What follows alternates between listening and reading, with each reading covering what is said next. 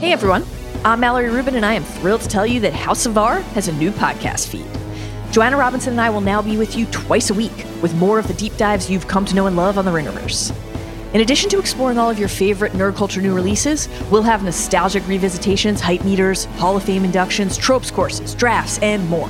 All bad babies are welcome as we dive into Star Wars, Marvel, Game of Thrones, Lord of the Rings, and beyond. Follow the new House of R feed on Spotify or wherever you get your podcasts. This episode is brought to you by eBay Motors. With over 122 million parts, from superchargers and brakes to exhaust kits and beyond, eBay Motors levels your baby up to its peak performance. And with eBay Guaranteed Fit, your part is guaranteed to fit your ride every time or your money back. With all the parts you need at the prices you want, it's easy to bring home huge wins. Keep your ride or die alive at ebaymotors.com. Eligible items only, exclusions apply. This episode is brought to you by Cars.com. When you add your car to your garage on Cars.com, you'll unlock access to real time insights into how much your car is worth. Plus, view its historical and projected value to decide when to sell. So, when the time is right, you can secure an instant offer from a local dealership or sell it yourself on Cars.com. Start tracking your car's value with your garage on Cars.com. Cold open question of the week, Kaz. What's up, shoes? WWE releases uh, just begun. It's a dark Ugh, day in the pro wrestling day. world. Hate As this of this recording, as of this recording, and we're going to keep tracking it as we go on, obviously. Mustafa Ali, Emma, Rick Boogs, Aaliyah, Elias, Riddick Moss, Top Dollar, Shelton Benjamin, Dolph Ziggler have all been released. Some big names in there. My question for you is if you're Tony Khan, who's the first phone call you make? Oh man, uh, I think Dolph is an easy one. I, you know, his brother's over there, Ryan Nemeth. Think that's an easy call to make. Um, Shelton Benjamin as well. Uh, Mustafa Ali. I mean, I'm such a fan of Ali, man. This this blows. Ali is Ali is one of the guys that like I've really got my feet wet with. Like when I was doing 205 live stuff. And I, I, I have such a bond with like the entire 205 Live crew, like the Gulaks, the Alexanders, Adam Pearce, like all these guys. Like, so it really does blow that he's out there. But I think, you know, we've we've we've grown to know that release day isn't necessarily the worst thing to happen in pro wrestling anymore now, right? Like we live in a world where there's opportunity, there's options, there is, you know, so many things that you can do now where WWE isn't the only show in town and you've used that platform for several years to, you know, make sure your stock goes up now when you become a free agent. So it sucks in the in the interim that a lot of these people let go, but I mean, think about it. AEW just got a few big hits uh recently and now I'm sure they got some some money cleared off the books that they can go and call and, and sign some few people and, and give that place the jolt of energy that I, I talked about them needing on, on the last episode. So it's it definitely sucks in the interim, but I mean it, it, it opens up the entire world of wrestling for everybody else and it, it makes things exciting uh as far as being a free agent. So um, you know, it's, it's an ending for some, but it, it might be a new beginning for most. Like damn, even Elias as well. I mean, that's a guy who is just incredibly talented in the ring and doesn't get enough credit for booking him legitimately teaching himself the damn guitar and getting over that way. Mhm. So uh sucks today, but brighter things are on on the horizon for most of these people. I could I could promise that. Yeah, I was fantasy booking Elias last week. That's how much I think of him. We're going to talk about all these folks. We're going to talk about Grand Slam. We're going to talk about WWE's new TV deal. We're going to talk about uh, there's something else I'm forgetting. Anyway, this is a packed, packed show, and we got WWE superstar Tiffany Stratton in an interview at the end of the show. So stick around for that. Let's just get started. It's tea time. What's going on, jabronis? It's Pitch Mr. Perfect, Skylar Astin. Hey, this is Bruce Pritchard. This is Roast Battle Season 1 champion Mike Lawrence. Husky Steve Kazee. This is Trey Kirby. This is your girl, WWE superstar, the legit boss, Sasha Banks. Hi, this is Lillian Garcia. My name's Kevin Owens. I'm Shinsuke Nakamura. I'm AJ Styles, the phenomenal one, if you will, and you're listening to the. And you're listening. You're to, listening to. You're listening to. And you're listening. You're listening to. You are listening to the Masked Man Show. The Masked Man Show. The Masked Man the Show. The Masked Man Show. The Masked Man Show. Welcome to the Masked Man Show with Kaz. We got to get right into it, man. This is Let's a news-filled episode. Grand Slam was last night. We got some big matches to talk about. We got some sad injuries to talk about. Um, the releases we talked about in the opening, some big, big names that are no longer with WWE, and it looks like more is to come. NXT uh, specific releases look like they're happening this afternoon, evening. Uh, it's going to be one of those dark days. Before any of this happened, I was texting with you guys saying we got a lot to talk about today, and it was that's because WWE's new SmackDown deal got announced. Yes. SmackDown's going to the USA Network for 1.4 billion dollars. They got that, Billion. they got that 40% raise they were they were talking about. So good on them for that. Um, there's going to be a number of uh, it looks like four or more primetime NBC specials built into this, and uh, there've been conflicting reports about how this affects Monday Night Raw. I think the most compelling word that I've gotten is that it doesn't affect it at all, um, and that it may stay on USA or it may now be up for grabs because USA has already spent their piggy bank. Um, regardless, you know, there've been rumors that it could move off of Mondays, it go to a streaming platform. Who knows? Uh, obviously, that's what you know. Anything could happen means. Um, but as it as it stands, here's what we do know: it's that SmackDown's going to be on USA. Um, I let's just say for a second that Raw might move. The NBC thing is big. I mean, I think NBC will probably see more and more value in pro wrestling product as as as the years move on. Um, do you are you going to be heartbroken if Raw isn't on Mondays? Is like is Monday Friday now just set in stone for you? No. That's that's the wild part, right? Like I'm I have been so conditioned for Monday night wrestling that uh, but I love football so much as well, Mhm. right? Like that's been the one thing. I'm like, you know, this isn't the worst news cuz as as much as I love WWE, man, you are not stopping the Shield. The Shield and I'm not talking about Moxley, Ambrose and Rollins and Reigns, right? Like the NFL Shield is an unstoppable machine. And, you know, if one of your flagship shows goes and competes with Monday Night Football every single week, you're not you're not gonna win, right? Like, and you're not even seeing the most um you- you're not seeing the best return on investment, I would say. So it wouldn't necessarily shock me if they moved off of Mondays. I mean, they've they've owned Mondays for the past what 25 years, 30 years now. Mm-hmm. Uh, but you know, I'm all about some change. I'm all about uh moving some things around, shaking things up a little bit. And uh if Raw became Thursday night Raw or Tuesday night Raw or Saturday night Raw, like I wouldn't be mad at it. I wouldn't be mad at it because you want to not it's not like it's the NBA where you just never know when there's marquee matchups on. You never know. Like Monday nights and Sunday afternoons are owned by those three letters NFL. If you could move away around that, especially moving in the direction the entire company is, I think it would be the smart move, in my opinion. I don't know. It's been on Monday night forever. It doesn't seem to have really damaged the brand that much or hurt the brand to be going head to head with them. I think that the biggest loss, if it weren't on Mondays, would be for the post pay per view nights.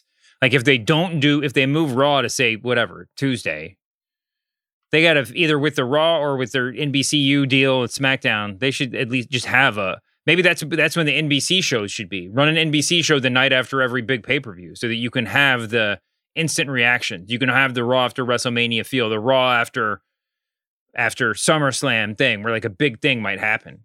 Um, and maybe part of this, you know, recalibration of the of, of the broadcast rights is going to be figuring out how to get the biggest bang for their buck with some of those things. You can call your shot a little bit if you do that. But anyway, it- I would bet I would bet it's not going to move. Whoever bids on this is bidding on the institution, unless it's unless it gets bought by the by ESPN or somebody with an actual vested interest in Monday Night Football. Yeah, it's interesting. I mean, obviously, Fox's whole thing, Fox's whole investment in SmackDown was to integrate the WWE into their sports universe, and well, they're not the host. I mean, they're not the the host of SmackDown anymore. So I don't know if you, that's considered that you would say it's a failure, but um, pro wrestling really is its own thing. You know, it's its own world, and we're not. You know, well, we'll see how this all this stuff shakes out. But it's interesting that these announcements are happening. I'm sure there's no coincidence. Big positive PR announcement, and then oh yeah, we're cutting a bunch of people. Um, let's run through some of the names of the people that got let go one more time. Um, Mustafa Ali, like you said, huge loss. They could never quite figure out what to do with him, and I'm sure there's more than we know going on. You know, uh, but he was such an asset every time they got a shot. You know, and, and in his last run in NXT, I thought has been particularly revelatory. He's such a good worker in the ring. Um, I think he'll be an easy fit wherever he goes next. I think AEW would be an incredibly good landing spot for him. Um, but we will see. Um, Elias, like I said, I mean, I'm such a huge fan of him. Uh, he just had so much charisma and it factor and and and you know gimmick aside, I think he could do just about anything. So I mean, not exactly a five star in ring worker, but that's that's you know never been a necessity, especially in WWE. Um, so yeah, I, I it'll be it, that one will be one to watch for me because he's theoretically a really big name. Also, um, we should say because this might be the biggest news of the day that that he in his farewell tweet actually admitted that he had been playing Ezekiel the whole time too. No, what? Nuh-uh. Maybe that's part of the story. Maybe when they when maybe WWE found out, and that that's what led to his release because that's you know got to break all kinds of uh, uh, bylaws. Um, I mean, there's uh, got to be some sort of illegal activity. You know what I mean? He can't be taking two contracts for one. I mean, I, I've seen them. I saw them together. There's no way that they were. There was a photo, but you know, stranger things have happened. Wow. Anyway, uh, who else? Riddick Moss, another guy who just like Riddick Moss. I mean, they could just never figure him out. As far as I mean, this might be the biggest, separate from the release, this might be the biggest like upside to lack of production, lack of investment that you could possibly imagine. Because they were, knew he was great. Everybody knew he was great, and they just couldn't find a freaking thing for him to do. So not terribly shot. I mean, I, will say before we get to a couple more names, at least in WWE, it feels like creatively they have their act together a little bit more than in release cycles past. Because it's not like anybody on this list is a particular shock. Now there are some shocks that we're about to mention, but not because of their screen time. Ali was scheduled to wrestle Dom for the North American Championship uh, at No Mercy next week, which is kind of a WTF thing. But it seems like they're going to just slide the, this Dragon, figure out a way to work this Dragon Lee feud into that, and it'll make just as much sense. Um, and Ali was probably making a lot of money to be on the NXT roster. You know, I mean, that's probably what it came down to. But storyline wise, aside from him, none of these people were being used that got released. So, uh, at least, uh, you know, they have, the, it, uh, my guess is we're probably not going to be too shocked by any of the other names that came out today for this very reason. But if you want to talk about shock in some general way, uh, Shelton Benjamin and Dolph Ziggler, both two living legends. I'll give it to them. Uh, were were both released. Um, you know, both have been around for a long time, and both were really being underutilized now. I know, at least in term in the case of Dolph, was making a very healthy amount of money to do what he was doing or not doing. Um, so I don't know how shocking it is. Uh, uh, you know, Dolph of all these people, um, and of course we talk, keep talking about AEW, but like there's a lot of names on here that would be real obvious gets for impact, even for like the NWA. I mean, there's some perfect, perfect NWA talent in here. Um, but I don't know. Am I crazy? I think that Dolph would get the biggest pop walking in the door at AEW. The day Dolph walks into the A, into AEW, he's already like a top five in ring worker that they got immediately, right? Like well, that's a, a tough, that's a, that's saying a lot in AEW, but still, I, I mean, listen, Dolph Ziggler is is one of them dudes, man. Like, don't sleep. Like, I know he has. We haven't gotten to see him in a while. Really, kind of go and do what he's he's been great at, and they called him the show stealer for a long time, but the dude could work, man, and he's got personality and. You know, the stand up comedy stuff has been, you know, that he does with his brother on every single you know, big pay per view like outside of the city. Like he's could kind of tap into a lot of the things that he's been working on outside the ring. So um, I think this is probably the best fit for him. I think he'll probably be the first call that AEW makes, uh, getting Dolph Ziggler, not just for his in ring ability, but I think his locker room sort of presence would kind of be immeasurable as well. You know, Dolph Ziggler's one of those guys who've seen everything, been around everything, worked with everybody. Um, hell of a dude. Uh, all my interactions with Dolph Ziggler have always been super positive. Um, and he's a guy that, you know, uh, as much as AEW has some great young talent, and people kind of turn their nose up when they're saying, oh, they're just signing old WWE guys and yada, yada, yada. Like, nah, you need vets, man you need veterans in that locker room. You need people that tells that could tell you why things work and why certain things work. And there's a good amount of them in the AEW, but they could always use more, in my opinion. Um, Shelton Benjamin's another one. Uh, I think he's a guy who I was really excited for when he came back to WWE because he had an incredible run over in Japan.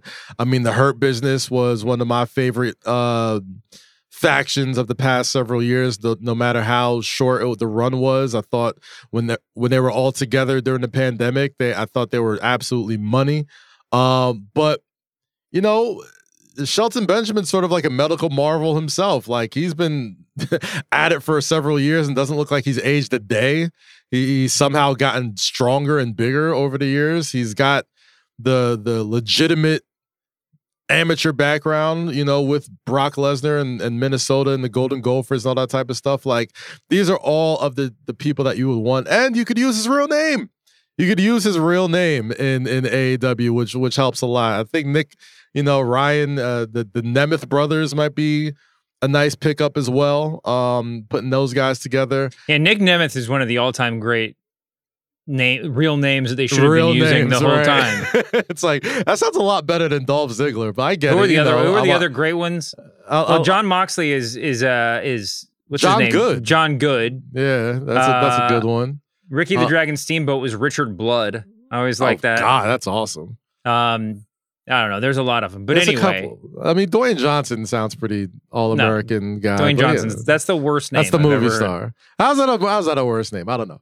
Uh, there's another one in there that has an awesome. Oh, um, Adam Cole's real name is Austin Jenkins, and I'm like, if you if you asked me to draw a picture of Austin Jenkins, he would look more like me and a lot less than Adam Cole. so I, have always loved that real name. Um, but yeah, nah. Uh, again, you know, release days are never fun because you know they always seem to come in waves and and it's one of the rare sort of it's one of the rare professions where everyone knows that you lost your job and that's never fun and it's publicized but well yeah no i mean it's it's it's the celebrity it's the fame it's the notoriety that comes with it you know i mean that's why like wwe they released or let fired whatever a bunch of people from the office last week and only a handful of the names only the actual execs like the public the the the yeah the executives who were mentioned in press releases and stuff were announced. The rest were, you know, all under the radar as it should be.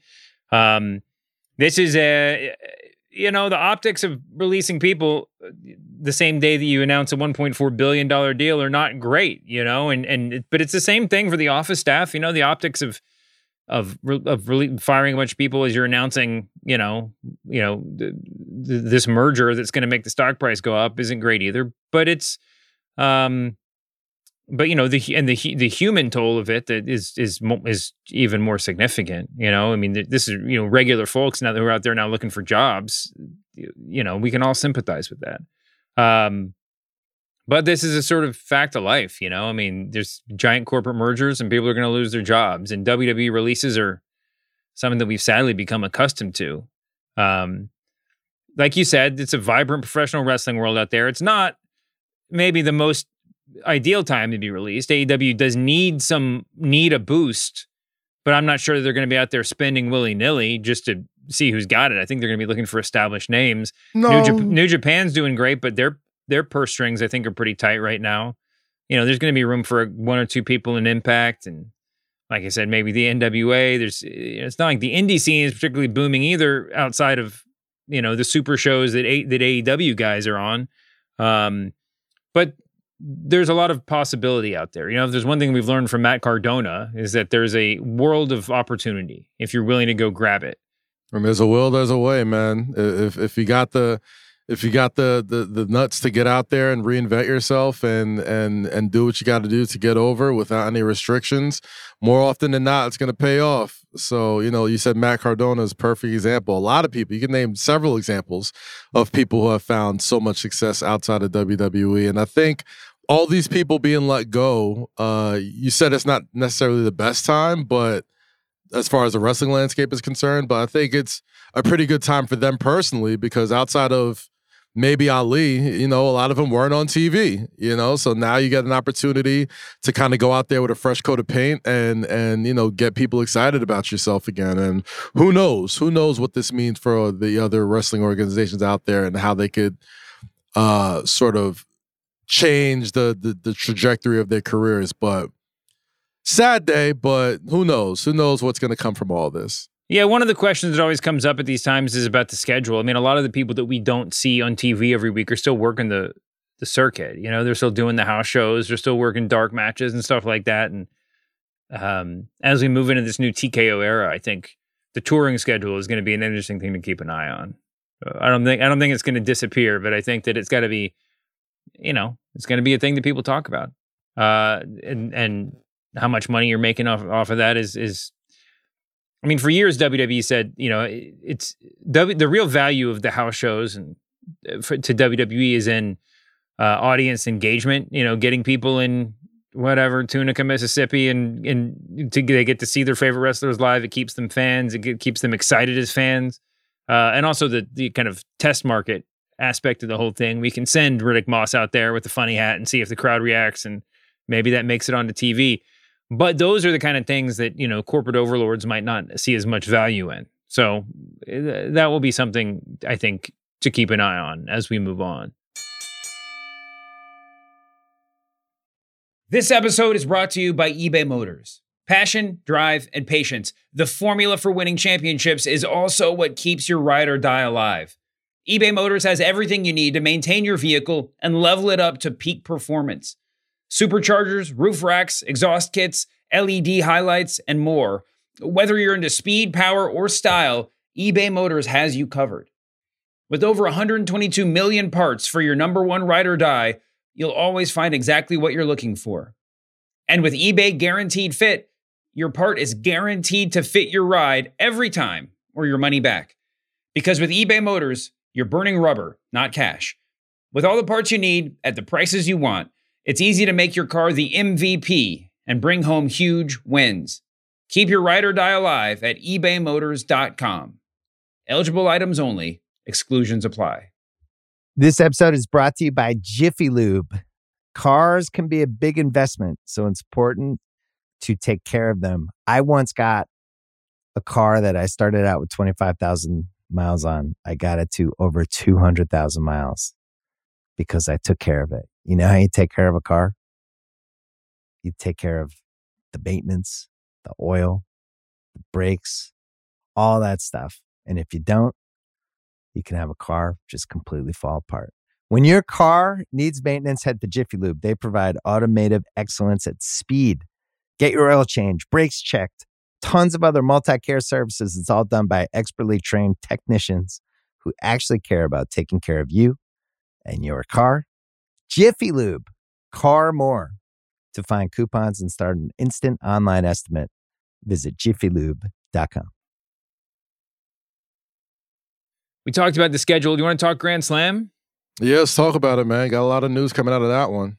Well, it was a great night of wrestling. I really great enjoyed night. that show. Uh, I mean, I just beginning to end, I, I thought it was really good. Um, I think our picks were we did pretty well. Did you sweep it? I think I swept it. I think the only thing I didn't catch was uh, did I pick Joe? Did I pick Joe going over? Uh, I, think, I, think, you I did. Think, I think you. Think, I think you stupidly picked Samoa Joe. yeah, that was that was a that was a layup. I was like, screw it. I'm just gonna just I'm gonna go. I'm gonna go. You know, hail mary for this one. But I mean, AEW did the right thing. Put on a great show. Um, they crowned Eddie Kingston. They gave him that moment, which I thought was an incredible match. Uh, my favorite type of match too, just barbaric action, just hitting people, just chops and hits and punches and just violence Love that. Um, Is Samoa Joe the most believable pro wrestler in the world? Yeah, I would say I would say he's top five. I, I think Samoa Joe could just give him a microphone for 30 seconds and I believe every single thing he says. That's what I mean. Yeah, like he's he's he's he's one of my favorite wrestlers of all time. Um he's he's just had such a final boss sort of aura to him.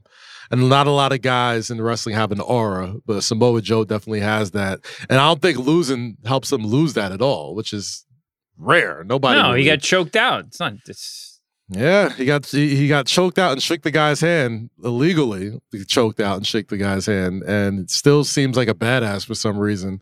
Um, but I thought it was a great night of of wrestling, man. no. He seems like a badass because he because he knows exactly what happened to him, and he's just like, all right, you're the better villain. You you like, that's, villained me. that's some shit I would have done, basically. You know. Yeah. Um, not mad at that. Uh, but the Kingston Claudio match was really really fun. Um, it was a great New York pop, obviously. Oh Uh, but you know, uh, still some story to be told there. You know, Claudio kind of, you know, gave him the whatever blow by, shake hand, and handed him the title. So you know, the whole match was really about earning his respect. And I think even though he shook his hand and handed him the title, I th- I still don't think that respect is really earned yet. So. Um, I don't know if this would be their rubber match in the AEW, but I would assume that they're gonna run it back one more time and uh, you know see how that goes. But it's hard to top a, a hometown win in New York City, uh, especially kicking off the night too. I thought it, they came out hot, they kept it hot, and uh, it was a great it was a great match and a great. well, then they for presented him like a like a legend. You know, I mean, they presented. yeah. they, they, I mean, that was that walkout was just incredible. Oh yeah. Anytime you can get the camera with the the walkout behind gorillas through the curtain, like that Uh-huh. always just adds like an extra level of who did that first? Was that was that uh was it Austin Austin uh Michaels the first time they did that or Brett? It was one of Uh, those matches. Michaels, you say? I, I'm thinking Michaels, but I, I'm not sure. I love that. That's that's one of the things in the wrestling I love so much. By the way, it's so little, it's so subtle, but like if you want to make a match feel bigger than it is, bring the camera backstage and have them like get pumped up right before they walk out. Right. I, I, I, one of my favorite wrestling moments in history was you know right before WrestleMania 14. Uh-huh. And Shawn Michaels hadn't wrestled a match in a while, and he's sitting there, and they're playing the the dun dun dun dun dun dun, the little anticipation music in the background, and he says, "This one's for you, Earl." Walks out, and then you know before that, Stone Cold Steve Austin comes out down the hallway with that iconic strut, and that's all I thought about with Eddie Kingston. I was like, uh, he had. This might be blasphemous a little bit, but he had a little bit of that Stone Cold Steve Austin sort of strut where it's like, that dude is not losing tonight. and so uh, that immediately got me hyped for that match. And um, they delivered. I thought it was great. Oh God, it was a lot of fun. Um, let's see what else. Uh, MJF. Oh, well, uh, MJF won uh, with the help of his good friend Adam Cole. Although there might have been they, you know, it he might not have his been a- it might have been, not been a full fledged victory because yeah, Adam Cole seems to have turned his ankle when he jumped off the entrance ramp, running in, uh, doing his run in for the night. I mean, Adam Cole has just seemed snake bit with injury. I hope it's not too bad, but he he he seemed to be struggling, um, you know, uh, to to to walk normally after he took that little self inflicted bump. Much more significant though, it looks like with Jon Moxley, who got uh, his head. I don't know what happened. He got his head smushed into the ground, uh, and at, because the first from the first pile driver from um, Rey Fénix. Uh, it looks if you go back and watch the tape, like he took it and then told Rick Knox, the referee, to count it, and Rick Kno- Knox did not, and they had to get back up and do it again, and then he got the one, two, three. Uh, afterwards, there was medical attention. You know, the, the doctors came out, but he left the the ring under his own strength. But uh, it seems like he at least was concussed, um, got his bell rung, whatever. Hopefully, not nothing worse than that, because we know what those power drivers can do. Yeah, that was Um, pretty scary. That was pretty scary. Um, you know, uh, there was a little bit of a uh, man. I was listening to. Thank God for Sirius. I was listening to Busted Open on the way here today, and um, you know, there was sort of a I don't want to say miscommunication, but I guess something happened where you know the ref didn't count the three uh, after the first sort of uh, pile driver where Moxley was clearly out and couldn't you know come to, uh, and then Fénix picked him up one more time and uh, you know dropped him again just to kind of go home and, and wrap it up, and um, there was a bit of a discussion about like who's sort of not at fault. I don't want to say at fault, but like who's the person that kind of takes the responsibility there? And you know, Mark Henry had some great things to say, just as far as like giving like the insight on like how that happens. You know, as far as when somebody gets legitimately hurt, um, who sort of has to take the reins there. And uh, you know, I, I think what he said was you know, that was an opportunity for the referee to, you know, when you're out there, the referee's got to be a shoot referee at some point, right? Like if you, if you don't pick, if you don't answer the three, you count the three. And and Bully Ray said something along the lines of, uh, you know, when they were in WWE and you're punching somebody in the corner and they're counting the five and you don't break out five, like they're instructed from Vince to disqualify him because as much as the referee is still sort of the conductor of what's going on inside the ring.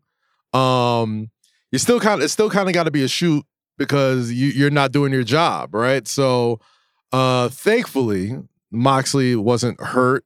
Uh, seriously, it doesn't seem like he's hurt. Seriously, seems like he's okay. But I guess okay from Moxley standards doesn't really say much now. I feel like we'll we'll know more about his condition in the next several days and seeing you know just how he's going to hold up. But we do have a new uh, AEW International Champion in, in in the meantime, and it's Rey Fénix. And it was a the wild thing was it was a great match up until that point. You know, Oh, like yeah. Moxley was in his. It was he, he didn't bleed. He was actually just wrestling. like he was he was he was having a wrestling. uh, Mm-hmm. Well, I mean, up- who knows? For all we know, that match was supposed to go ten extra minutes. You know, and Oh, then yeah. he, and he and he might have been bleeding all over the place by then. That's but right. The only way you could stop him from bleeding is to literally knock him out Yeah. before the match is over. you got to hurt him too bad to get him to, to get him to bleed. There you Um, go. Yeah, well, I mean that I I really enjoyed that match too. That's it's it's a pity that it ended the way it did. Um, but man, it was it was a lot of fun. Hopefully, we'll get to see that rematch. Uh, Saraya retained against Toni Storm. I really thought it was going the other way, especially by the end. That that that last kiss into the package pile driver. I thought I thought that I thought it, I really thought it was over. Um, but Saraya pulled it out. Uh, I you know Toni Storm is a star now, regardless. So if you're a Toni Storm fan like me, you can hardly complain. Um, and they'll they'll keep that feud going too, obviously. Uh, let's see what else. Oh, Chris Jericho, the one other match that last night, Chris Jericho defeated Sammy Guevara. You're right about that one. Jericho doesn't lose, apparently. Jericho don't put people over, man. Don't happen.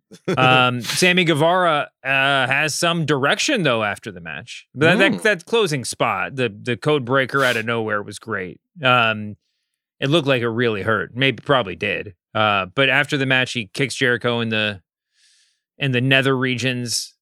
What's the official phrase for that? What are we gonna? What do we say? We what, what do you what do you say when you see someone get kicked in the in the balls? Uh, you got kicked in the balls. Yeah. uh, The low junk. blow, the ju- the you know the groin you- what you, area. what, you- what was your? Remember when that kept happening during the playoffs? We joked around about it on the press box because it was all these like announcers trying to find like an appropriate way to say it. You know, it'd be like the midsection, but yeah, yeah the but that's nether not regions. correct. Yeah, You know, and it would be like the the groin. The, it's the weird. The groin is is actually too specific to be correct, especially in a, especially in sports because it's like no people are out with like groin tears all the time. He didn't get just punched in the groin. He got punched in the, you know, cock and balls. You know, and you, but you can't say that on broadcast. Can't say that. One of my favorite, my favorite commentators, what they do is they won't say it. They'll just say something at like they'll say like, and that one is gonna hurt tomorrow, like, or, or they'll say something that's just like you know this. Uh, there's a, a, a large demographic of us watching that that felt that pain or something. Yeah. Now, they'll never straight up said it hurts to get kicked in the balls. Whoever gets more creative by saying that, I'm always like, mm, that guy's good. Yeah. that guy's good. It takes Kevin Kevin uh. Kevin Harlan's great at that. Kevin He's Harlan. really good at it. Oh yeah. It just became such a problem in the NBA because it happened like 10 times in the playoffs. Like people just kept just getting hit in the balls. So, you know, you had to, they had to figure it out. Wrestling gets a little bit more common even than that. But that was a good one. Uh, and then and then Don Callis came out, seemed to join forces with Sammy Guevara. So the Callis Society, the Callis family is really, really picking up steam. Maybe Don Callis can tell Sammy to cut his hair. well, if he came, if if Sammy Guevara came out with like a tight one blade skin fade on Wednesday Night Dynamite, well, on Collision, how much more of a heel would he be? Wait, it's just it's like it's like basically just a buzz cut that fades on the sides. Is that is that what you're describing? Straight up, like Justin Timberlake Justified era, like just shortcut. Yeah. Not even a fade, just a straight buzz. Oh, he, well, I would be a fan of him then. I would get so excited, but I think that that would be a great heel move. Sure. I think it would be. I think it would be. Yeah, nah.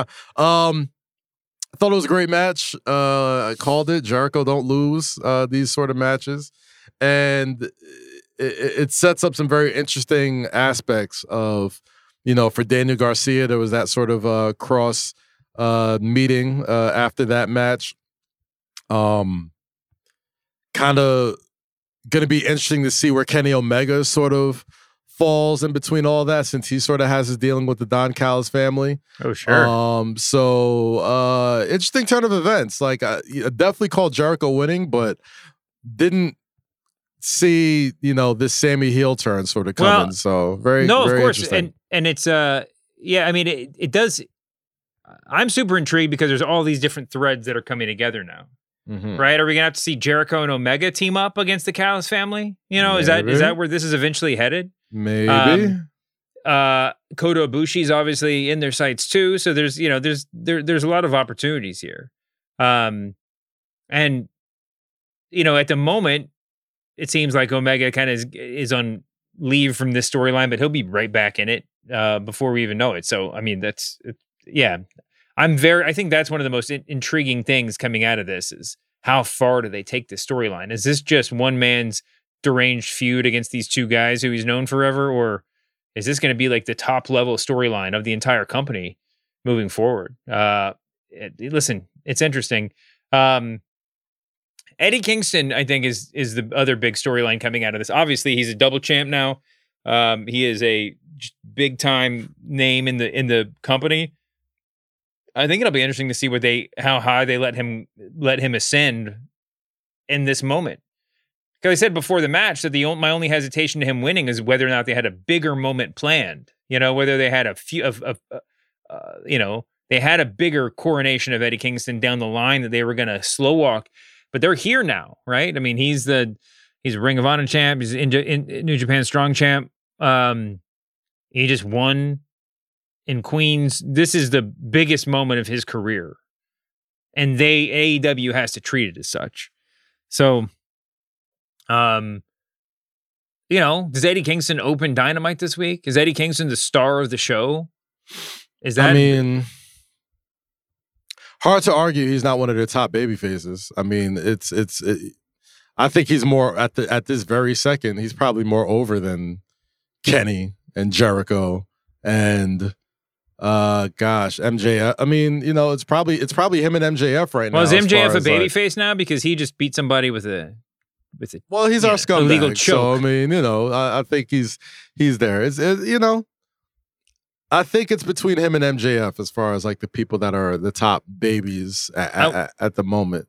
I love So we'll in a see. very self-serving way. I love what they're doing with the with the um with the MJF Cole storyline. It's sort of what we're you know what I was suggesting before their match at All In that that it's a they should be going for a double turn where they both turn heel, but they realize it's like you know that make that means they have something else in common because they're Yeah. both heels at heart.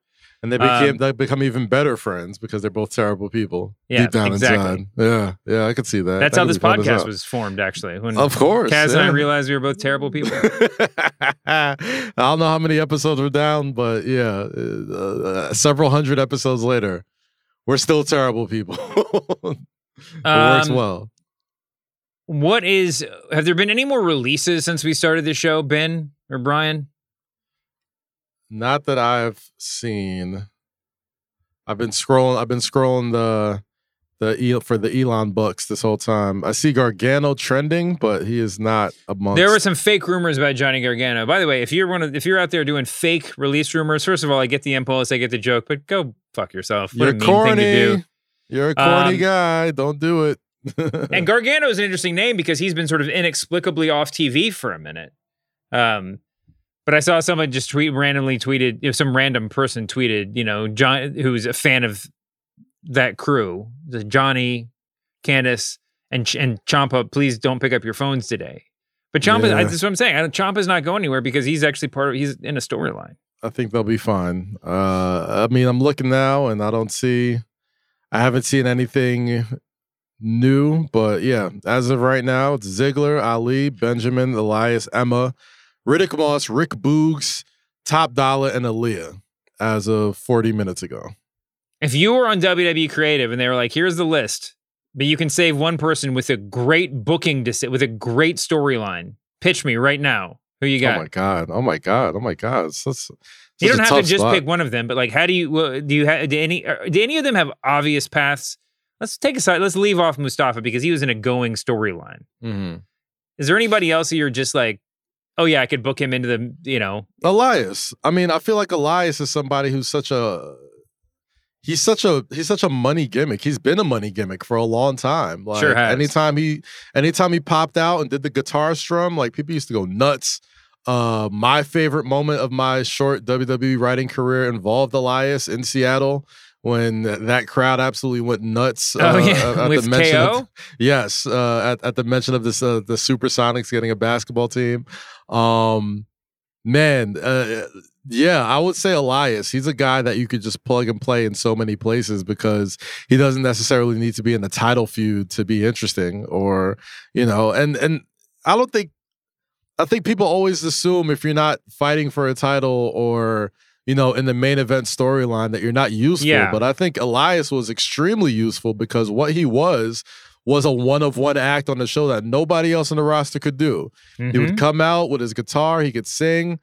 He don't even got to take a bump really, and he would still be something that people would go home and, and talk about afterwards. If you needed a celebrity to come in, if you needed a big return, if you needed anything, you can always throw Elias in there.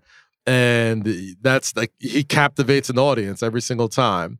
Um wasn't I mean, you know, he, he he's not Will Ospreay in the ring, but at the same time, you don't gotta be when you're that good at sports entertainment. no, he looked like a wrestler, you know, I mean, he, Yeah. and he, he, I he looked he like he, he, he- looked like a he looked like a grunge macho man Randy Savage. Yeah, he looked very specifically like a very specific wrestler, Macho Man Yeah. Randy Savage, but he also just looked and carried himself like a wrestler. If you ever saw him out in public, you know, WWE would uh, trot him out to the to the meet and greets, the cocktail parties, whatever. You'd see him and from across the room, you'd be like, "Shit, that guy's a wrestler." You know, I mean, it's you. Um, and he was good. He was fun to watch. He was fun to watch in the ring, even when he wasn't. You know, I mean, like you said, not Will Ospreay. That's fine. You know, he could he could he could pull it off. I.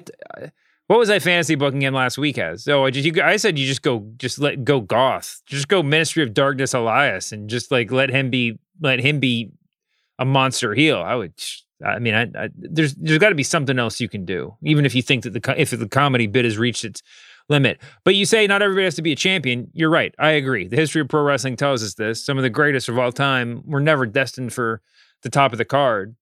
But this has sort of been a thing bubbling up in WWE for a while. You know, I mean, it's it's it was it's it's you can read it into their their recruitment uh, um, rubric, and you can also just see how they treat the wrestlers on the main roster.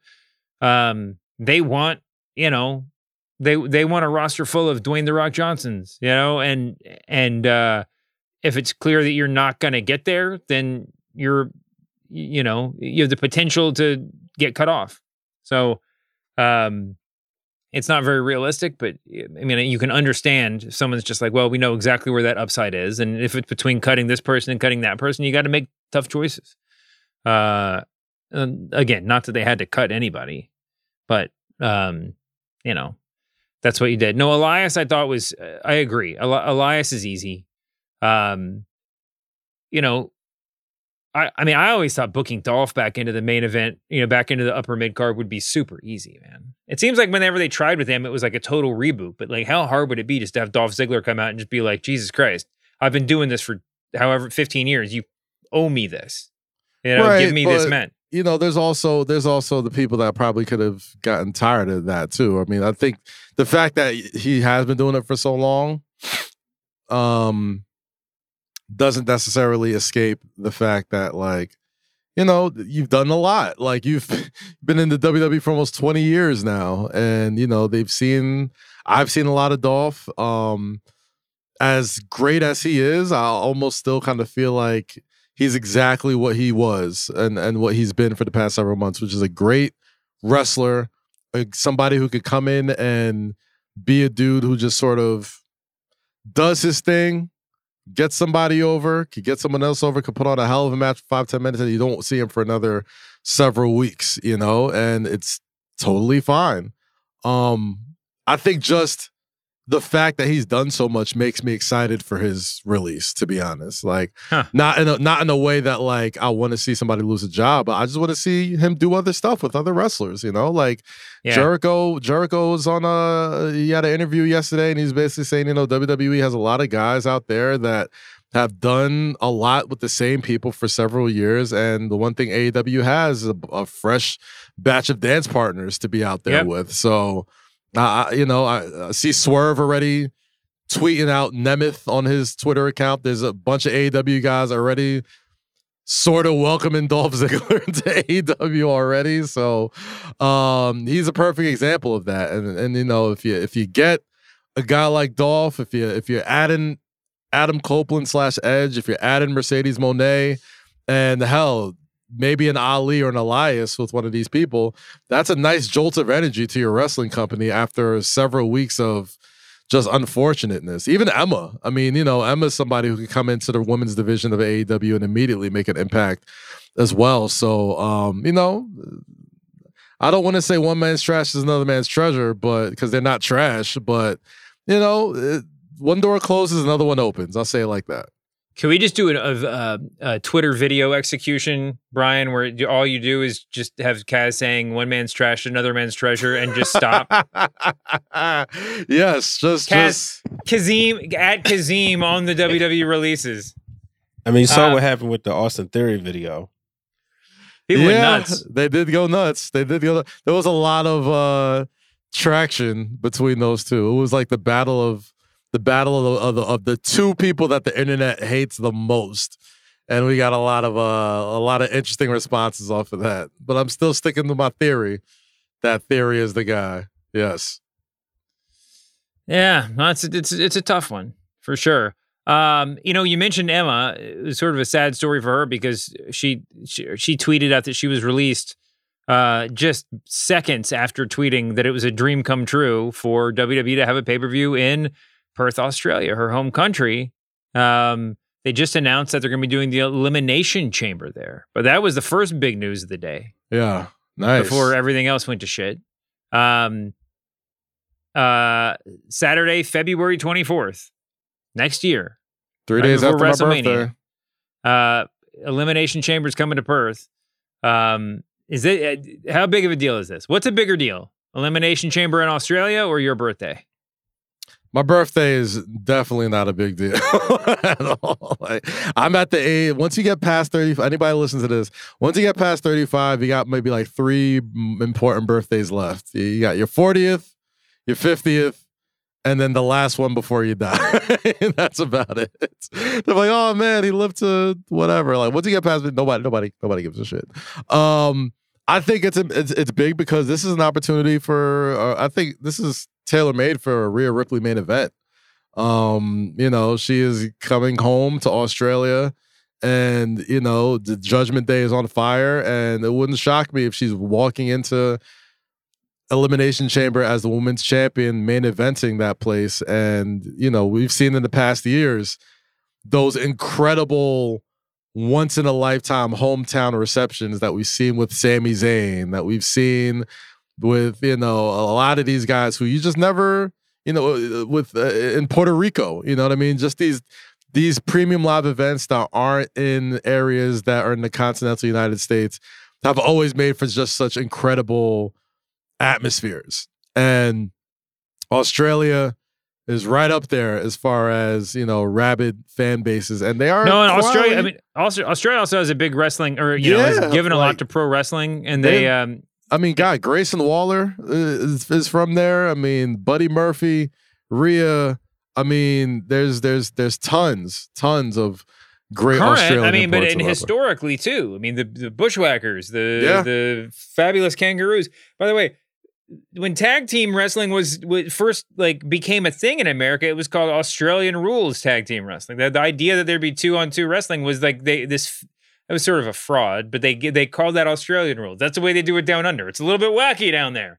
Um, but yeah, there have been just a, a, a lot of really significant um, Australian wrestlers over the years, and uh, and you know it's been a pretty consistent pipeline them coming here, but it's just so far away. Like if if Australia was in where Puerto Rico is, then they, WWE would have been going there on the regular already. But it's it's a long it's a long haul, you know. And for them to host a pay per view, they do go down there, but you know just annually or biannually. But you know to have a pay per view there, it's a big deal.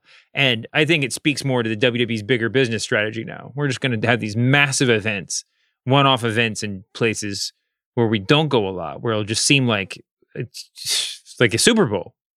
And um, interesting, they're doing it right before WrestleMania too. I mean, they're just sort of just cramming everything into the first half of the year. Yeah, it's gonna be a big one. It's gonna be a big one. Um, all right, so we got a pay per view in Australia. We got a bunch of releases happening, more releases to come. Grand Slam happened. Uh, WWE SmackDown is now on the USA Network. Specials on NBC. This is a big, big news day. What does anything else need to be said? Kerm, Brian, Ben, everybody lurking in the background of this call. Does anybody have any hot takes you want to get off right now before we before we say goodbye? I know Ben and Brian have now they have they have six days six days until they get to talking from a microphone again. So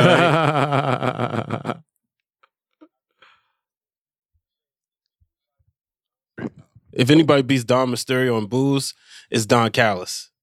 Haven't been at Grand Slam. I could barely hear anything. And Yeah. I've been in an arena with both, but I think Don Callis gives him a run for his money. Yeah, Wow. that dude is hated. That dude is getting some heat, man. What- He's getting some really. Brian, what what was the biggest takeaway from Grand Slam? Was there any any besides that any surprising pops, any surprising reactions, any is any do you learn anything from being in the crowd that you couldn't have gotten from watching t- watching it on TV? No, that was pretty much the biggest one. Um, and you know, just to see how much the people boo Samoa Joe just because he was going against MJF. Uh, and you know, I also say like the crowd really loved the uh Bret Hart homage uh that uh, MJF did. Oh, yeah. that was really cool.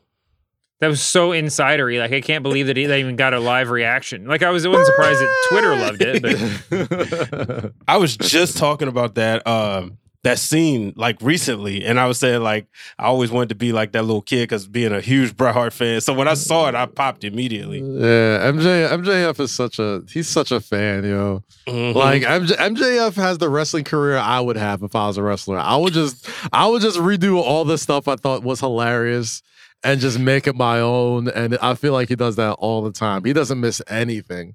He doesn't miss a single opportunity to be such like, you know, he's being such a a fake baby face. That's all he's being such a fake baby. Like you know, you know he's full of it. You know he is full of it, but it's still that's great. That's that, that's such a still great so like good. like uh, backdoor brag too. You're just Yeah. like, well, if I was a wrestler, it would be just like AEW World Just like the Champion. world- AEW. oh God, yes, that was a that was a humble, not so humble flex though. Yeah, Ben- I'll stop. Ben, what do you got? Um, I'm gonna unleash this now. It's it's a travesty that Dolph Ziggler never got another title run. Ten years ago, best cash in, and they never they never gave him another run. And I'm and I'm, st- I'm upset. Today's a side. They a still haven't day. topped it. They still haven't It's- topped it. It's a sad day for wrestling. But It- it- Nemeth Brothers AEW, sign me up. Um, Nemeth Nemeth Brothers Construction Company. Wait, what is it? What does Nemeth Brothers sound like? It does. Construction Brothers is good. Barbecue. Um, Yeah. Comedy duo. Comedy duo is the, his when when when he was with when when Dolph was with uh Big E and um and AJ, that was like one of the coolest trios in the entire I mean, I, I love that so much. And you're right. That was a really sort of um that was one of the most in retrospect kind of dismissive wrestling booking decisions in WWE history. And there's been there have been a lot.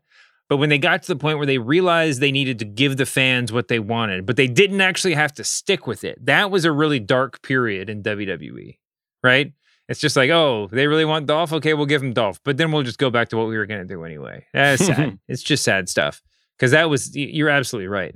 I mean, dude, if that guy had come along five, ten years later, he'd be like one of the biggest stars in the sport. But, you know, he's just so good. Imagine as good as he is in the ring. Because at the time it was like, oh, he's he sells too much or he sells perfectly. Like whatever your opinion on him was, The he was cell so good in god, the ring. man. I was the cell god coming up, bro. He was like, he was like if he was like Diet Curt Hennig meets Diet Shawn Michaels, and here comes Dolph, which is like sounds like an insult. No, but no, it's no, no, really no. the best sort of comparison you could make We for were a just guy talking. like I mean, that. he came at a time when ring work was becoming a premium, but it really wasn't. You know, imagine if he came along today, we'd be talking about him as like the next Shawn Michaels, as the next Yeah. Curt, you know, whatever, Curt Hennig, whoever. Like you could, uh, it would that I think would be. I think his lot. I mean, his his lane would be a little bit clearer. But and his journey, his journey from being in the Spirit Squad to being world champion, I don't think is discussed enough. I would just, Yeah. just give him his flowers. He did it all, man, and a, a Kent State legend too. Legit, legit uh, amateur wrestling star before he even Mhm. stepped in the ring too. So man, he's done it all, and just judging by social media, I don't think the man's going to be out of a job very soon. Well, he was doing pretty well for himself financially when he was in WWE too. So if he wants to just go be a comedian or lie on the beach, um, how quickly do you think he cuts his hair? Do you think he's good? Do you do you think based on absolutely nothing? Do you think he's been like growing and bleaching his hair only because of the job, and he's like, well, at least I can shave my head now? Or do you or do you think this is the look for the rest of his life? Is he going to be like a like a proper retired wrestler who just has the long bleached hair forever? I mean, the man's got a quite a head of hair. I don't. I wouldn't give That's it an up. impressive head of hair. It's impressive, definitely.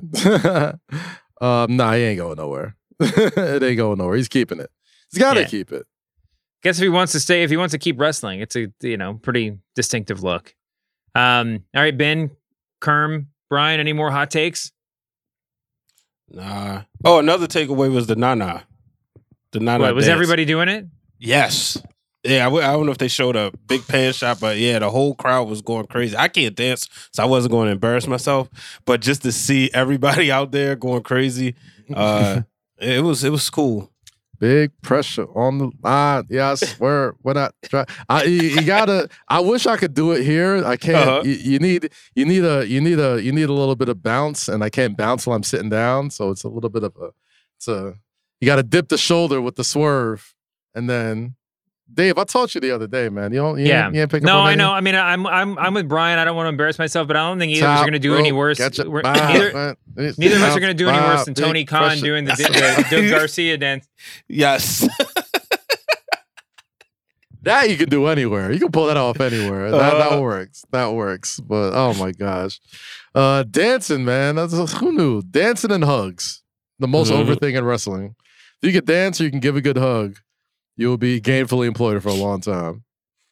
Yeah, there should be so there should be a wrestler that just goes all in on the hugs. I mean, I'm not talking Bayley style. It's just like people get so excited when you know people finally hug. You should maybe that'll be maybe MJF will just fully embody that moving forward. Who knows? Anyway, um, speaking of living legends like MJF, we have an interview with Tiffany Stratton that's coming up right now. It's tea time. Tea time. Tea time. Let's do it.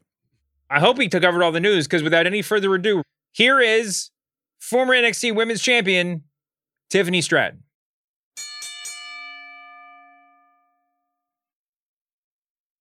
This episode is brought to you by Atlassian. Atlassian software like Jira, Confluence, and Trello help power global collaboration for all teams so they can accomplish everything that's impossible alone. Because individually we're great, but together we're so much better. Learn how to unleash the potential of your team at Atlassian.com. A T L A S S I A N.com. Atlassian. Tap the banner or visit this episode's page to learn more. We are joined now by, I hate to say it, former NXT Women's Champion, but living legend. We'll give it to her. Tiffany Stratton, thank you for joining the show. How are you doing today, Tiffany? I'm doing great. How are you doing? I'm I'm doing great. Um, uh, let me just start here. Uh, you know, p- listeners of this show will know that I was on uh, the Stratton bandwagon from the very, very first appearances on NXT. We I anointed you a future star of the company way too early, but I can't take that much credit for it because you gotta you gotta take you gotta take a little bit of credit though, Dave. You gotta take a little bit of credit. Amongst friends, I'll take all the credit for it. But from your point of view, Tiffany, I can't take any credit because obviously a lot of people saw something in you before you even got on TV. That's why you were there. Um, what are those kind from the from the from your earliest times in NXT? Um, what was the feedback that you were getting from the staff there, from the trainers? Um, it was definitely just keep getting better. Um, I feel like back then, um, I debuted in December of 2022, I believe, or Hmm. 21. I'm not sure, but it was a terrible match. It was not good. but um, I went back to the drawing board and I got better. Um, and I feel like you can see my progress with literally every single match that I had on NXT. You could see me physically getting better. Um, and that's basically just what my feedback was was just keep getting better, keep improving with every match. in addition to your improvement, I felt like your rise in NXT has coincided with the rise of this current NXT era. Uh, you know, I, I'm not big on ratings and, and and looking at that type of stuff, but last week your match with Becky Lynch topping over a million uh viewers. Uh rare that that happens with NXT. Um how do you feel about sort of being one of the poster children of this new era of NXT and kind of finding its sort of voice within not just WWE but the entire world of pro wrestling? Um, I really honestly didn't see it coming like this soon in my career. I've only been, you know, in the business for two years. Um, and I think it's I think it's really cool how like people kind of saw me get better and saw me kind of chase the title, win the title, you know, have a couple of defenses and then, you know, get Becky Lynch. Um, but I think it's so amazing that I can be the poster child for NXT. I I definitely feel like um I, I really didn't see it coming and just all of a sudden I got this push and I have all this success and it's just amazing. I feel amazing about everything. How about in addition to that, like you're you're starting to do some main roster stuff. You've been on the road. People have been watching you and Becky sort of work on the road, and obviously being so young in your career, it's a bit of a culture shock going from you know working in Florida to being on the road. So how has that sort of changed how you approach this uh, on a daily basis? Um, yeah, it's been a crazy two weeks. You know, I had that match with Becky last Tuesday, then Saturday I was on the live event, Sunday I was on the live event, and then back to work Tuesday for TV. Um, but I definitely feel like I have learned so much within just the past two or three weeks. Like I feel like I've grown as a wrestler, as a performer, like at a very fast pace, not just like throughout the two years, but within like the last month, you know? Um, and I I thank Becky for that. Like, uh, you know, just having that match with Becky, I, I definitely feel like I proved to everybody and to myself that I can hang with one of the greatest of all time. Was there any? What was the most surprising thing about that match? About being in the ring with her? Was there anything that really like caught you off guard? Um, you know, the ratings thing very much caught me off guard, but in the match, I definitely feel like the crowd was so electric. Like they were there for everything. And I've really never experienced that down um, in NXT.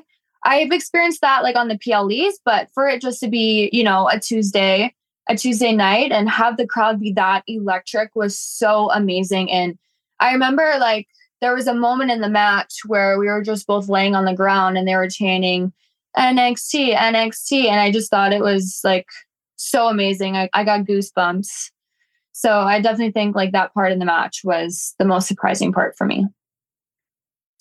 Um, you're still relatively new, but you were trained by Greg Gagne, legendary uh, professional wrestler. Um, and I think it catches a lot of people off guard when they hear that because they see the presentation and they see, you know, just how much of a rookie you are and and the whole look. And then they hear Greg Gagne attached to your name. They're like wait what? Like it kind of it kind of catches people off guard. So talk to me what it was about what it was like being trained by him and sort of the old school mentality that he's sort of imprinted upon you to have such success so early in your career. Yeah I definitely feel like you know with his name being attached to me it, it definitely like shocks people. And I feel like for some reason people think like I you know, just came in as a as a model, but mm. I actually, you know, I did my research, I trained, I you know, tried to learn as much about the business before coming to NXT as much as possible.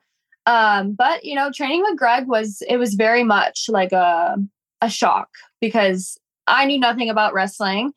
And then have someone like an old school wrestling trainer like Greg Gagne be the first one to teach me was definitely like a little shock, a culture shock to me. But um, we definitely like butt heads a couple of times. But um, you know, I learned a lot from him. He is an amazing trainer. He, you know, he gave me so much insight. He, you know, told me I need to be respectful, pay my dues, shake shake the hands, and you know, just like the basic, you know, wrestling, uh, like terminology stuff like that. So he has been a very big help with getting me ready for NXT. What was the biggest culture shock moving to moving to Florida, coming from the from the Gagne camp? Um, you mean just like like the state of Florida, or no? no. well, you can talk about the state of Florida too. No, I mean, but like how the, the performance center, the whole like the the like the whole uh, like in the way it just you know it takes over your life. Then, right? Yeah, I definitely think there wasn't much of a shock. I mean, Greg prepared me as much as he could, and he prepared me very well. Um, but like the training is very much every single day. um, you're bumping every day, takes a toll on your body. And then once you get on TV, it doesn't stop. You know, you you're constantly training and you know, that's the only way that you're gonna get better is training and reps.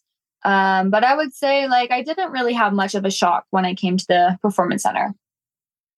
I was down there last year, I guess, just sticking my head in for something else. But I, I, I someone was was showing me around, and I saw a bunch. You, I'm, I'm, sure you were there, but I saw the whole, you know, crew working out.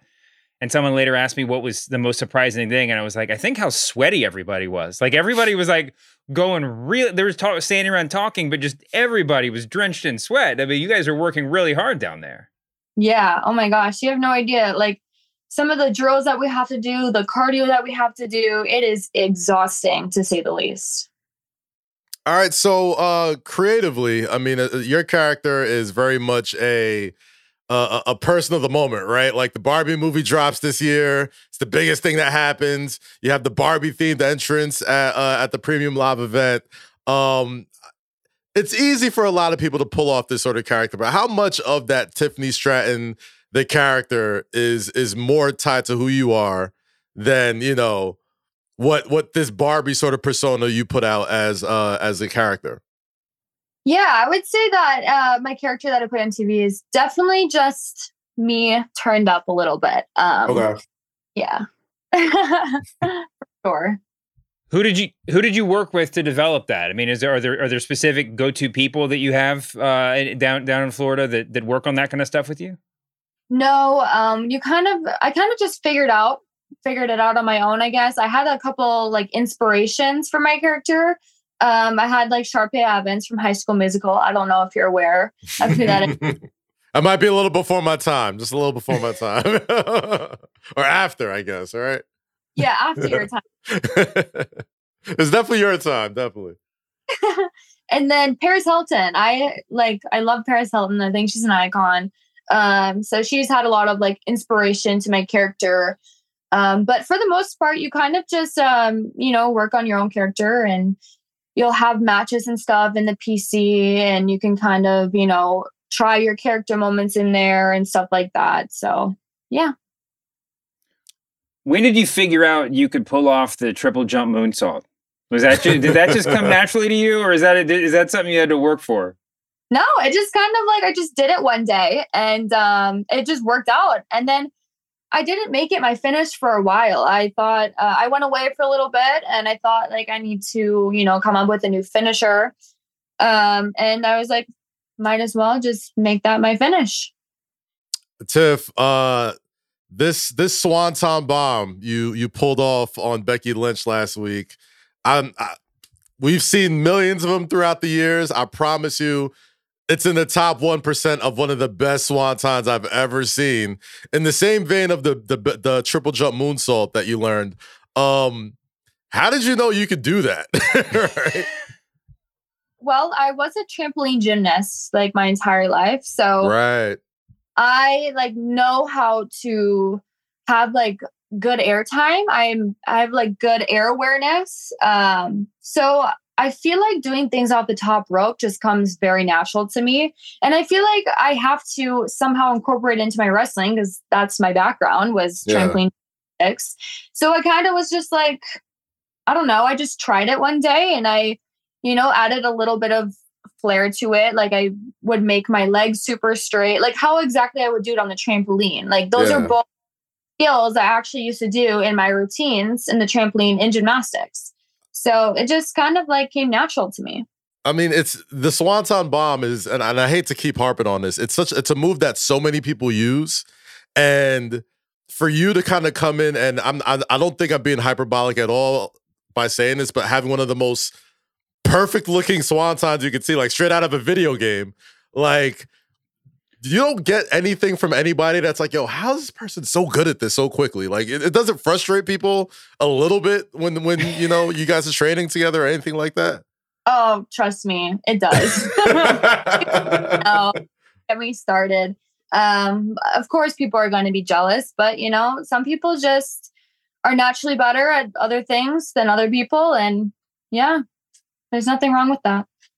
When you look around the rest of the folks that are in NXT right now, um, I mean, as someone who is pretty clearly pegged for you know moving up or just you know they've they've got your name written down for a future member of the main roster. Who who as a fan excites you the most about the other people that are in NXT? Who are, who are, who are the people that you look at and you're like, yeah, they're going to be at WrestleMania with me? I think there's a couple, couple girls down in NXT. I definitely think um, Lyra Valkyria is one of them. I think she brings a lot to the table. She is very like she's very different. I feel like you know with her being from Ireland and she is a great wrestler. Um, I definitely feel like she'll be at WrestleMania one day. And I also think Lash Legend. I think she has a huge upside. Um, she is so athletic.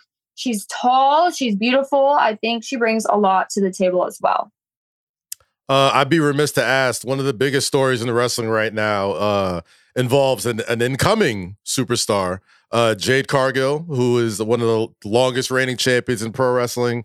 Uh, has had a lot of buzz. It's been a long time since we've heard or seen a free agent with this sort of buzz uh, possibly coming to the WWE. I guess the question I have for you is, uh, what are your thoughts on her? Have you seen her wrestle? Are you looking forward to possibly facing off with her coming up pretty soon? Uh, what are your thoughts? Yeah, I don't know a ton of stuff about her, um, but I think if she's interested, like bring her on in. I feel like I'll, I'll wrestle anybody. Anybody who wants to, you know, be in the ring with Tiffany Stratton, let's go. Uh, I know that a challenge has been issued for a rematch between between you and Becky Lynch. Um, what, what is it? What what do your travel plans look like for the next few months? Do you think you're going to be moving around on the road more, or are you going to be spending more time more time in in Florida? Ah, you know, I have no idea, but I really hope I'm going to be you know, traveling more and being on those uh, road loops with Raw and SmackDown. I will be on them this weekend. Saturday and Sunday in California. So I'm excited for that. Um, but yeah, I love it all. Like I love how much I've been wrestling lately. I feel like I've, like I said, I've learned so much within just a couple of weeks. Um, and yeah, I hope to be traveling more. Uh, a, few weeks ago, uh, I, we guess I did a guest spot on the bump. You were also on the bump as well, and you caused a lot of commotion when you were talking about s- sort of music you listen to and he said something, and he said, you know, sometimes I like to listen to heavy metal, like I think what was it, Nickelback or something. He said, was it Nickelback that he said? And throughout that entire conversation, the most people were so pissed that you called Nickelback heavy metal. Would you like to would you like to retract that statement? Would you like to elaborate on it just a little bit? so my dad is actually in a Kiss cover band. So I kind of grew up with like that old school rock music. So Okay.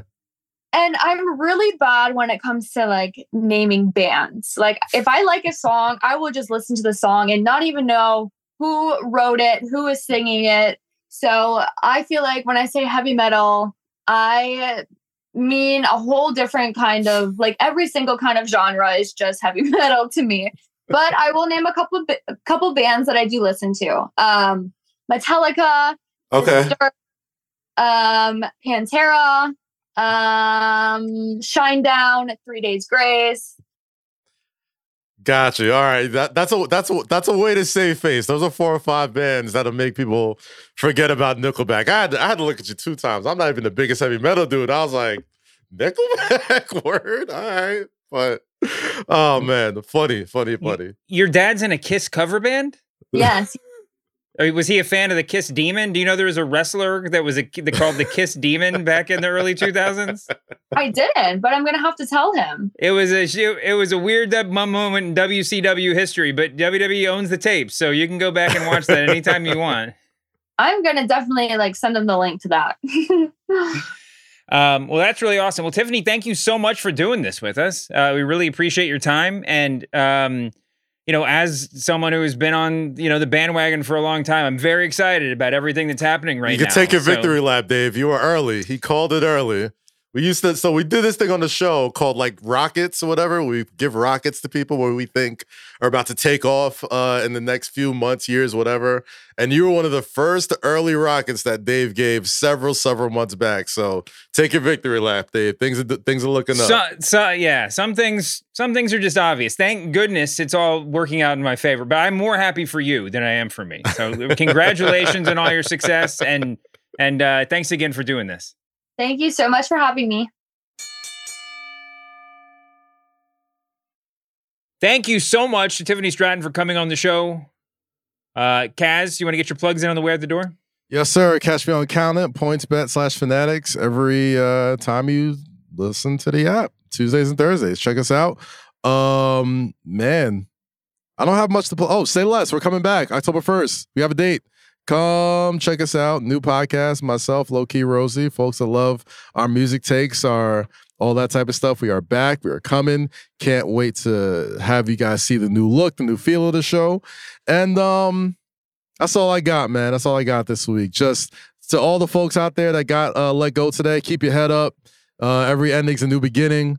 And uh, hope you all land on your feet, man. Especially the folks that I've had the opportunities to know over the years and and uh, work with in the past. Uh, you're gonna be all right, man. It only starts from here. You're gonna be all right. Yeah, it's true. I mean, we talk about this stuff sort of flippantly, like it's business, like it's fantasy booking, like whatever. But I hope that every wrestler uh, who we've talked about today, and I hope all every wrestler just in general knows that like you are my idol. You know, you're all of our idols. Everything that you give to us, like every day on TV, off TV, whatever, it's it's impossible to talk about. You know, and and I and yeah, things will everything will be fine. There's a lot of opportunities out there. Um, but just thank you for everything that you do. Uh, you can find me here. You can find me on the press box. You can see me very briefly on the Netflix series The Wrestlers. Um, be sure to listen to all the great shows on the Ringer Wrestling Show feed. This one, Wednesday Worldwide, uh, and of course, Cheap Heat. Um, thank you as always to our producer, John Kermah. Thank you to Ben Cruz and Brian Waters for sitting in the background here today, chiming in. Um, thank you all for listening to the show. Until next week, when hopefully we won't have you know any more sad things to talk about. Probably we will. Apologies as always to Jon Moxley. Get well soon, champ. We'll see you back here next week, humanoids.